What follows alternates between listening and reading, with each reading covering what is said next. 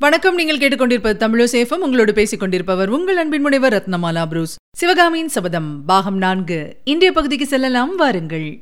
சிவகாமியின் சபதம் பாகம் நான்கு. அத்தியாயம் சிதைந்த கனவு. சிவகாமியின் ஓலை. சேனாதிபதி பரஞ்சோதிக்கு சிவகாமி அனுப்பியிருந்த ஓலையில் பின்வருமாறு எழுதியிருந்தது. வீர பல்லவ சைனியத்தின் சேனாதிபதியும் என் அன்புக்குரிய சகோதரருமான பரஞ்சோதியாருக்கு ஆயனர் மகள் சிவகாமி எழுதிக் கொண்டது இந்த அபலையை அனாதையை ஒன்பது வருஷ காலம் தாங்களும் பல்லவகுமாரரும் மறந்துவிடாமல் நினைவு வைத்துக் கொண்டிருந்து என் சபதத்தை நிறைவேற்றி வைப்பதற்காக படையெடுத்து வந்திருப்பதை அறிந்து கொண்டேன். கோட்டைக்கு வடதிசையில் நடந்த பெரும் யுத்தத்தை பற்றியும் இங்கே செய்தி வந்திருக்கிறது. அந்த யுத்தத்தில் வாத்தாபி சக்கரவர்த்தி மாண்டிருக்க வேண்டும் என்று இங்குள்ளவர் சொல்லிக் கொள்கிறார்கள். இந்த வாத்தாபி கோட்டையின் காவலரான தளபதி பீமசேனர் என்னை வந்து பார்த்து ஓலை எழுதும்படி கேட்டுக்கொண்டார் அதன்படி என் மனப்பூர்வமான சம்மதத்துடன் இதை எழுதுகிறேன். தாங்களும் பல்லவகுமாரரும் எந்த நோக்கத்துடன் படையெடுத்து வந்தீர்களோ அந்த நோக்கம் நிறைவேறிவிட்டது. சளுக்க சைன்யமும் வாத்தாபி சக்கரவர்த்தியும் நாசமடைந்தார்கள். இத்துடன் யுத்தத்தை நிறுத்தி வாத்தாபி கோட்டையின் சரணாகதியை ஒப்புக்கொள்ளும்படி ரொம்பவும் வேண்டிக் கொள்ளுகிறேன். நான் அன்று செய்த சபதத்தை பல்லவகுமாரர் அதன்படியே நிறைவேற்ற வேண்டும் என்னும் விருப்பம் இப்போது எனக்கு இல்லை. அதை அப்படியே நிறைவேற்றுவதென்றால் இந்த பெரிய நகரத்தின் குற்றமற்ற ஜனங்கள் வீடு வாசல்களை இழந்து சொல்ல முடியாத கஷ்டங்களுக்கு உள்ளாகும்படி நேரிடும். அவர்களை அத்தகைய கொடுமைகளுக்கு உள்ளாக்க நான் பிரியப்படவில்லை. அபிதம் செய்தால் யாருக்கு என்ன பிரயோஜனம்? ஏற்கனவே நடந்த யுத்தத்தில் இருதரப்பிலும் ரொம்பவும் உயிர்ச்சேதம் நேர்ந்திருப்பதாக தெரிகிறது. என் காரணமாக ஏற்பட்ட இந்த விபரீத படுகொலையை நினைத்து ரொம்பவும் வருத்தப்படுகிறேன். அருமை சகோதரரே கடந்த ஒன்பது வருஷ காலம் இந்த நகரத்தில் தன்னந்தனியாக நான் வசித்தபோது ஓயாமல் என் மனம் சிந்தனை செய்து கொண்டிருந்தது. பல்லவ குமாரரும் தாங்களும் முன்னொரு தடவை வந்து என்னை அழைத்த சமயம் நான் உங்களுடன் கிளம்பி வராதது எவ்வளவு பெரும் பிசகு என்பதை உணர்ந்து கொண்டேன். என் சபதத்தை நிறைவேற்றிய பிறகுதான் இந்த நகரை விட்டு புறப்படுவேன் என்று பிடிவாதம் பிடித்தது எவ்வளவு அறிவீனம் என்பதை உணர்ந்து வருந்தினேன். ஆறறிவு படைத்த மனிதர்கள் யுத்தம் என்ற பெயரால் ஒருவரை ஒருவர் கொல்வது எவ்வளவு பைத்தியக்கார செயல்? கடவுளால் சிருஷ்டிக்கப்பட்ட ஜீவன்களை மனிதர்கள் கொல்வது தெய்வ சம்மதமாகுமா? ஒரு சிறு அற்பமான உயிரை கூட நம்மால் சிருஷ்டிக்க முடியாமல் இருக்கும்போது ஆயிரக்கணக்கான உயிர்களை கொல்வது எவ்வளவு பாவமான காரியம்? இதையெல்லாம் நினைத்து பார்க்க பார்க்க என்னால் இந்த பயங்கரமான பெரிய யுத்தம் வந்துவிட்டதே என்று ரொம்பவும் துக்கப்படுகிறேன். உலகத்தில் மனிதர்கள் குற்றம் செய்தால் அதற்கு தண்டனை அளிக்கவோ அல்லது மன்னித்து அருளவோ எல்லாம் அறிந்த இறைவன் இருக்கிறான். அவனன்றி இவ்வுலகில் ஓரணவும் அசையாது என்று பெரியோர் சொல்லுகின்றனர். அப்படி இருக்க மனிதர்கள் தங்களை ஒத்த மற்ற மனிதர்களின் குற்றங்களுக்கு தண்டனை விதிக்க ஏன் முற்பட வேண்டும்? சகோதரரே போனது போகட்டும். இனிமேலாவது ரத்த வெள்ளம் பெருகுவது நிற்கட்டும். என்னுடைய மூட பிடிவாதத்தினால் உங்களுக்கெல்லாம் நான் கொடுத்த கஷ்டங்களுக்காக என்னை மன்னித்து விடுங்கள். பல்லவகுமாரரிடம் நான் ரொம்பவும் கேட்டுக்கொண்டதாக சொல்லி யுத்தத்தை நிறுத்தச் செய்யுங்கள். கோட்டை முற்றுகை ஆரம்பமானதிலிருந்து என்னிடம் இந்நகரவாசிகள் ரொம்பவும் மரியாதை காட்டி வருகிறார்கள்.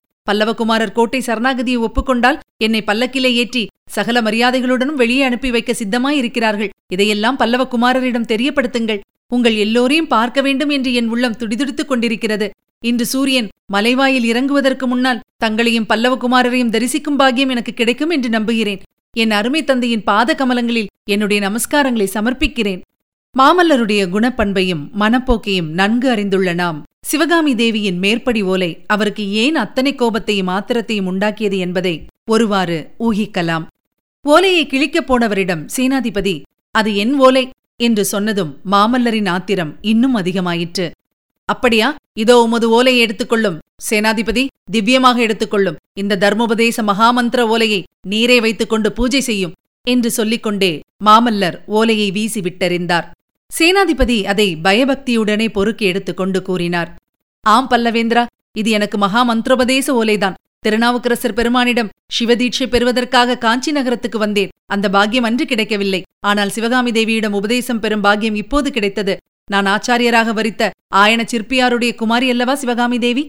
மாமல்லருடைய கோபம் இப்போது வரம்புகளையெல்லாம் கடந்துவிட்டது. சிவகாமி விஷயமாக நாலு பேருக்கு முன்னால் இதுவரை பேசி அறியாதவர்.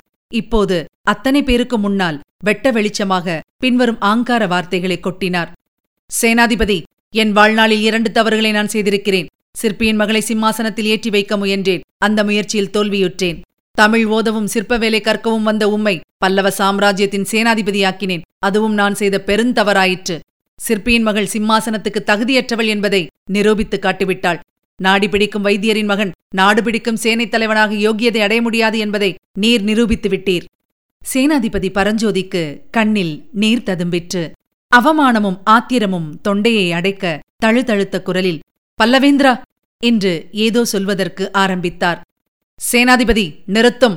என்று மாமல்லர் கர்ஜனை செய்ததும் சேனாதிபதி வாயடைத்துப் போய் நின்றார். இதுவரை மாமல்லர் அவரிடம் இம்மாதிரி பேசியதே இல்லை. மரியாதை குறைவாகவோ மனம் புண்படும்படியோ அவரை பார்த்து ஒரு வார்த்தையும் கூறியதே இல்லை. மாமல்லரின் இந்த புதிய ருத்ராவதாரம் பரஞ்சோதிக்கு பிடிபடவே இல்லை. மாமல்லர் மேலும் சொல் அம்புகளை பொழிந்தார். என்னை யார் என்று எண்ணிக்கொண்டீர்? இந்த சிற்பி மகள்தான் என்னை யார் என்பதாக எண்ணிக்கொண்டாள். என்ன தைரியத்தினால் இந்த மாதிரி ஓலை எழுத அவள் துணிந்தாள். நீங்கள் இரண்டு பேரும் பல்லவ குலத்தின் பெருமையை குலைத்து பாழாக்க இப்படி எத்தனை காலமாக சதி செய்தீர்கள்? இந்த மூடப்பெண் புத்தியில்லாமல் பிடிவாதம் பிடிக்கும்போது இவளுடைய பிடிவாதத்துக்காக நாம் யுத்தத்துக்கு ஆயத்தம் செய்ய வேண்டும்? இவள் பார்த்து யுத்தம் வேண்டாம் என்றால் உடனே இவளுடைய கட்டளையை சிறமேற்கொண்டு யுத்தத்தை நிறுத்திவிட வேண்டுமா? பல்லவ சாம்ராஜ்யமே இவளுக்காகத்தான் இருக்கிறது என்று எண்ணிக்கொண்டாளா? பல்லவ நாட்டு பிரஜைகளும் பல்லவ சக்கரவர்த்தியும் இவளுக்கு தொண்டு செய்யும் அடிமைகள் என்று எண்ணிக்கொண்டாளா?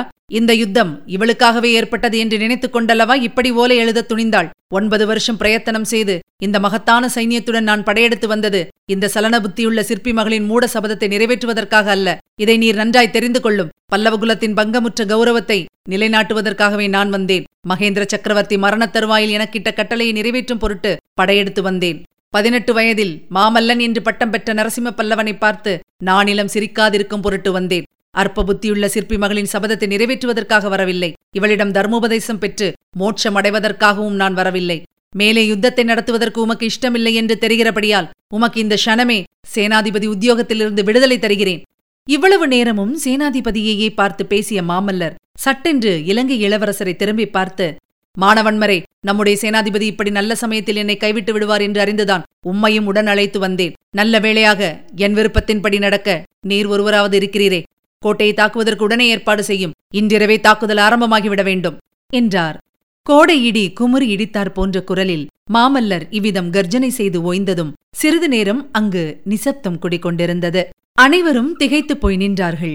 மாமல்லரையும் பரஞ்சோதியையும் இரண்டு உடலும் ஓர் உயிருமாக நண்பர்கள் என்று அவர்கள் அதுகாரும் எண்ணியிருந்தார்கள் பரஞ்சோதியை பார்த்து மாமல்லர் இவ்வளவு கடுமையான மொழிகளை கூறியது அவர்களை பெரும் கலக்கத்துக்கு உள்ளாக்கியது. மானவன்மரோ இதென்ன? பிள்ளையார் பிடிக்கப் போய் குரங்காக முடிந்ததே. சேனாதிபதியை என்றென்றைக்கும் நமது விரோதியாக்கிக் கொண்டோமே என்று எண்ணி வேதனையடைந்து சும்மா நின்றார்.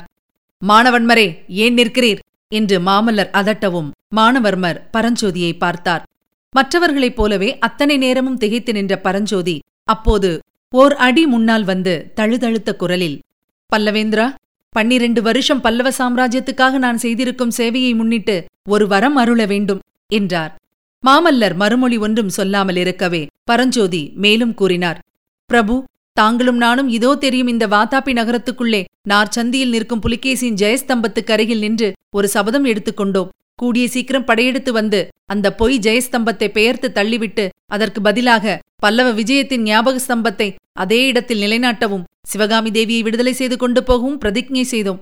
அதை நிறைவேற்றும் பொருட்டு சென்ற ஒன்பது வருஷ காலமாக இரவும் பகலும் நாம் உழைத்து வந்தோம். அந்த பிரதிஜை நிறைவேறும் வரையில் இந்த சேனாதிபதி பதவியை அடியேன் வகிப்பதற்கு அனுமதி கொடுங்கள் என்றார்.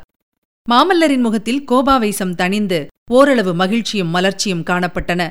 இதற்கு இவ்வளவு சுற்றி வளைத்து வரம் கேட்பானேன்? சேனாதிபதி நான் விரும்புவதும் அதுவேதான் உடனே தாக்குதலை ஆரம்பியுங்கள் என்றார்.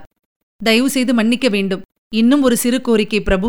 கோட்டையை தாக்க ஆரம்பித்துவிட்டால் ஒரு பகல் ஓர் இரவுக்குள் துரிதமாக முடித்து வெற்றி பெற வேண்டும். அதற்கு தக்க ஆயத்தம் செய்வதற்கு மூன்று நாள் அவகாசம் கொடுங்கள் என்று சேனாதிபதி வினயத்துடன் கேட்டார்.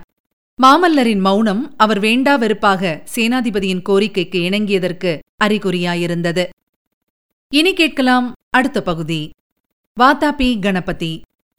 மனிதர்களுக்குள்ளே இருவகை சுபாவம் உள்ளவர்கள் உண்டு. ஒரு வகையார் கொடூரமான காரியங்களையும் காட்சிகளையும் பார்க்க பார்க்க அவற்றை குறித்து அலட்சியமாக எண்ணத் தொடங்குகிறார்கள். அப்புறம் அத்தகைய கொடூரமான காரியங்களை செய்வது அவர்களுக்கு சகஜமாகிவிடுகிறது. ஆரம்பத்தில் பரிதாபம் அளிக்கும் சம்பவங்கள் நாளடைவில் அவர்களுடைய மனத்தில் எத்தகைய உணர்ச்சியையும் உண்டாக்குவதில்லை. இன்னொரு வகை சுபாவம் உள்ளவர்களும் இந்த உலகில் இருக்கிறார்கள்.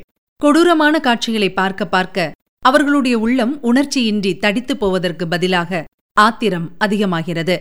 பரிதாப சம்பவங்களை பார்க்க பார்க்க அவர்களுடைய மனவேதனை மிகுதியாகிறது. அநீதிகளையும் அக்கிரமங்களையும் காண காண அவற்றை உலகிலிருந்து ஒழிக்க வேண்டும் என்ற பிடிவாதம் அதிகமாக வளர்கிறது. பிந்திய சுபாவமுள்ள மாந்தர் கூட்டத்தை சேர்ந்தவர் சேனாதிபதி பரஞ்சோதி. ரத்தத்தை பார்க்க பார்க்க இரத்தவெறி அதிகமாகும் ராட்சச வர்க்கத்தை அவர் சேர்ந்தவரல்ல. அல்ல பெரும் போரில் போர்க்களத்திலிருந்து ஓடிய இரத்த வெள்ளத்தையும் மலைமலையாக குவிந்து கிடந்த மனித உடல்களையும் பார்த்து படுகாயமடைந்து உயிர் போகும் தருவாயில் அலறிக் கொண்டிருந்தவர்களின் ஓலத்தையும் கேட்ட பிறகு பரஞ்சோதியின் உள்ளத்தில் இந்த பயங்கரமெல்லாம் என்னத்திற்கு? மனிதருக்கு மனிதர் கொடுமை இழைப்பதும் கொன்று கொண்டு சாவதும் எதற்காக? என்ற கேள்விகள் எழுந்திருந்தன.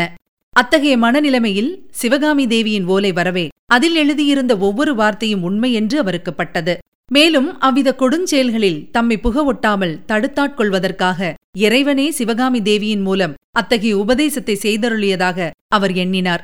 இல்லாவிடில் மாமல்லருக்கு நேராக எழுதாமல் ஆயனர் மகள் தமக்கு அந்த ஓலையை எழுத வேண்டிய காரணம் என்ன? சிவகாமி தேவியே தமது சபதத்தை நிறைவேற்ற வேண்டிய அவசியமில்லை என்று சொல்லிவிட்டபடியால் மாமல்லரும் அதற்கு உடனே இணங்கிவிடுவார் என்று பரஞ்சோதி கருதினார். புலிகேசி பத்து வருஷத்துக்கு முன்னால் பல்லவ நாட்டில் செய்த கொடுமைகளுக்காக இப்போது வாத்தாப்பி நகரின் ஜனங்கள் மீது பழித்தீர்த்துக் கொள்வதில் யாருக்கு லாபம்? மேலும் இது இத்துடன் போகும் என்பது என்ன நிச்சயம்? பத்து வருஷங்களுக்கு முன்னால் புலிகேசி பல்லவ நாட்டில் செய்த அக்கிரமங்களுக்கு இப்போது வாத்தாப்பி மக்கள் மீது நாம் பழி வாங்குகிறோம். அதே மாதிரி இன்னும் சில வருஷம் கழித்து சளுக்க வம்சத்தார் மறுபடி பல்லவ நாட்டின் மீது பழிவாங்க பிரயத்தனப்படலாம் அல்லவா? நாட்டை ஆளும் மன்னர்கள் தங்களுடைய சொந்த கௌரவத்தையும் குல கௌரவத்தையும் நிலைநாட்டிக் கொள்வதற்காக ஒருவரை ஒருவர் பழிவாங்க முற்படுவதனால் இரு தரப்பிலும் குற்றமற்ற ஜனங்கள் அல்லவா சொல்ல முடியாத எத்தனையோ அவதிகளுக்கு உள்ளாகிறார்கள். இப்படியெல்லாம் சேனாதிபதி பரஞ்சோதியின் உள்ளம் சிந்தனை செய்து கொண்டிருந்தது. இடையிடையே மாமல்லர் விடுத்த கூறிய சொல் அம்புகளின் நினைவு அவருக்கு வேதனை அளித்துக் கொண்டிருந்தது. மாமல்லருக்கும் தமக்கும் உள்ளமும் உயிரும் ஒன்றே என்பதாக எண்ணி மனப்பால் குடித்துக் கொண்டிருந்ததெல்லாம் பொய்யாக அல்லவா போய்விட்டது? தம்முடைய யோசனையை அவ்வளவு அலட்சியமாக புறக்கணித்ததோடு மற்றவர்களுக்கு முன்னால் தம்மை அவ்வளவு அகௌரவப்படுத்தி பேசிவிட்டாரே? அரசகுலத்தினரின் சுபாவமே இப்படித்தான் போலும். அதிலும் அந்த இலங்கை நாட்டான் வந்ததிலிருந்து மாமல்லருடைய சுபாவமே மாறிப் போய்விட்டது. எல்லாம் அவனால் வந்த வினைதான். மாமல்லரிடம் மூன்று நாள் அவகாசம் கொடுக்கும்படி சேனாதிபதி பரஞ்சோதி கோரிய போது கோட்டை தாக்குதலுக்கு தக்க ஆயத்தம் செய்வதற்காகவே அவ்விதம் கோருவதாக கூறினார். இந்த காரணம் என்னவோ உண்மைதான். ஆயத்தமில்லாமல் ஆரம்பித்து பத்து நாளில் செய்யக்கூடிய காரியத்தை தகுந்த ஆயத்தங்களுடன் ஆரம்பித்து ஒரே நாளில் செய்துவிடலாம் என்னும் உண்மையை சேனாதிபதி பரஞ்சோதி தமது அனுபவத்தில் கண்டறிந்தார். எனவே அந்த முறையை தம் யுத்த தந்திரங்களின் முதன்மையான தந்திரமாக அனுஷ்டித்து வந்தார். ஆனால் சேனாதிபதி மூன்று நாள் அவகாசம் வேண்டும் என்று கேட்டதற்கு மேற்கூறிய காரணத்தைத் தவிர இன்னும் ஒரு முக்கிய காரணம் இருந்தது. அது இன்னமும் வாத்தாபி கோட்டைக்குள்ளே இருந்த சிவகாமி தேவியை கோட்டை தாக்குதல் ஆரம்பிப்பதற்குள்ளே பத்திரமாக வெளியில் கொண்டு வந்து சேர்க்க வேண்டும் என்பதுதான்.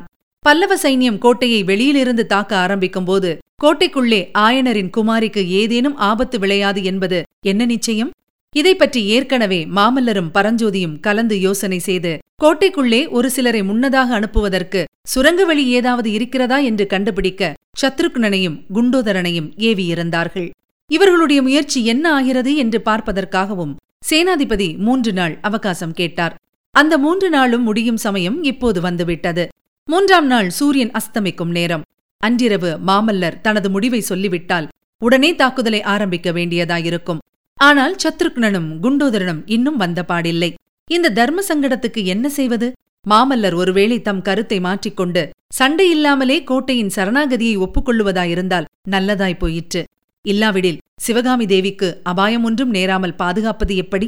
இவ்விதமெல்லாம் பலவாறாக சிந்தனை செய்து கொண்டே பல்லவ சேனாதிபதி வாத்தாபி கோட்டையின் மதில் ஓரமாக குதிரை மீது வந்து கொண்டிருந்தார். கோட்டைக்கு உட்புறத்தில் ஏதோ சலசலப்பு ஏற்பட்டிருந்ததாக தோன்றியது.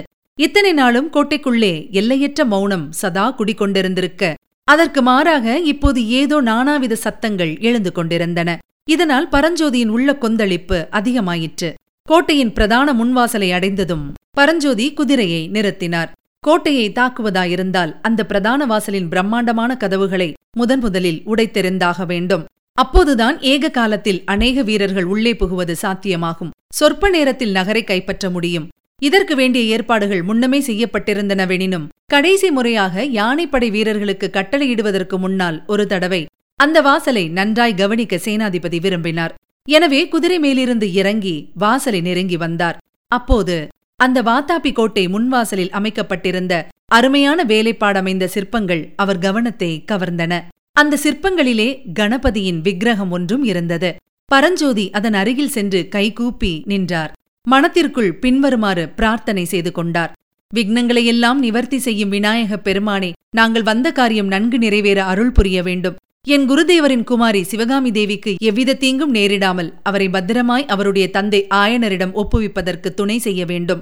என்னுடைய இந்த பிரார்த்தனையை நிறைவேற்றி வைத்தால் பதிலுக்கு நானும் உனக்கு இந்த கோட்டை தாக்குதலில் எவ்வித தீங்கும் ஏற்படாமல் பார்த்துக் கொள்கிறேன். உன்னை என் பிறந்த ஊருக்கு கொண்டு போய் ஆலயம் கட்டி பிரதிஷ்டை செய்வித்து தினந்தோறும் பூஜையும் நடத்துவிக்கிறேன். இவ்வாறு பரஞ்சோதி பிரார்த்தனை நடத்தி முடித்த அதே கணத்தில் அந்த கோட்டை வாசலுக்கு சற்று தூரத்தில் நின்ற பல்லவ வீரர்களிடையே மிக்க பரபரப்பு காணப்பட்டது. கோட்டை வாசலின் உச்சியை பார்த்த வண்ணம் அவர்கள் ஹஹாக்காரம் செய்தார்கள். அது சேனாதிபதியின் கவனத்தையும் கவரவே அவர் அந்த வீரர்களை நோக்கினார். அவர்களில் ஒருவன் சேனாதிபதி வெள்ளைக்கொடி இறங்கிவிட்டது! என்று கூவினான். சேனாதிபதி தாமும் அவர்கள் இருந்த இடத்துக்கு விரைந்து சென்று கோட்டை வாசலின் உச்சியை பார்த்தார். மூன்று நாளாக அங்கே பறந்து கொண்டிருந்த சமாதான வெள்ளைக்கொடி காணப்படவில்லை. இதுவரை நீங்கள் கேட்டது சிவகாமின் சபதம் பாகம் நான்கு. வழங்கியவர் உங்கள் அன்பின் முனைவர் ரத்னமாலா புரூஸ். சிவகாமின் சபதம் என்ற எமது இந்த ஒலிப்புத்தக முயற்சிக்கு நீங்கள் அளித்து வரும் அன்பிற்கும் ஆதரவிற்கும் மிக்க நன்றியை தெரிவித்துக் கொள்கிறோம் தொடர்ந்து கேளுங்கள் நண்பர்களிடமும் பகிருங்கள் மறவாமல் சப்ஸ்கிரைப் செய்ய சொல்லுங்கள். அவர்களும் தேன் தமிழ் சுவை பருகட்டும். மீண்டும் அடுத்த பகுதியில் சந்திக்கலாம். இணைந்திருங்கள் மகிழ்ந்திருங்கள்.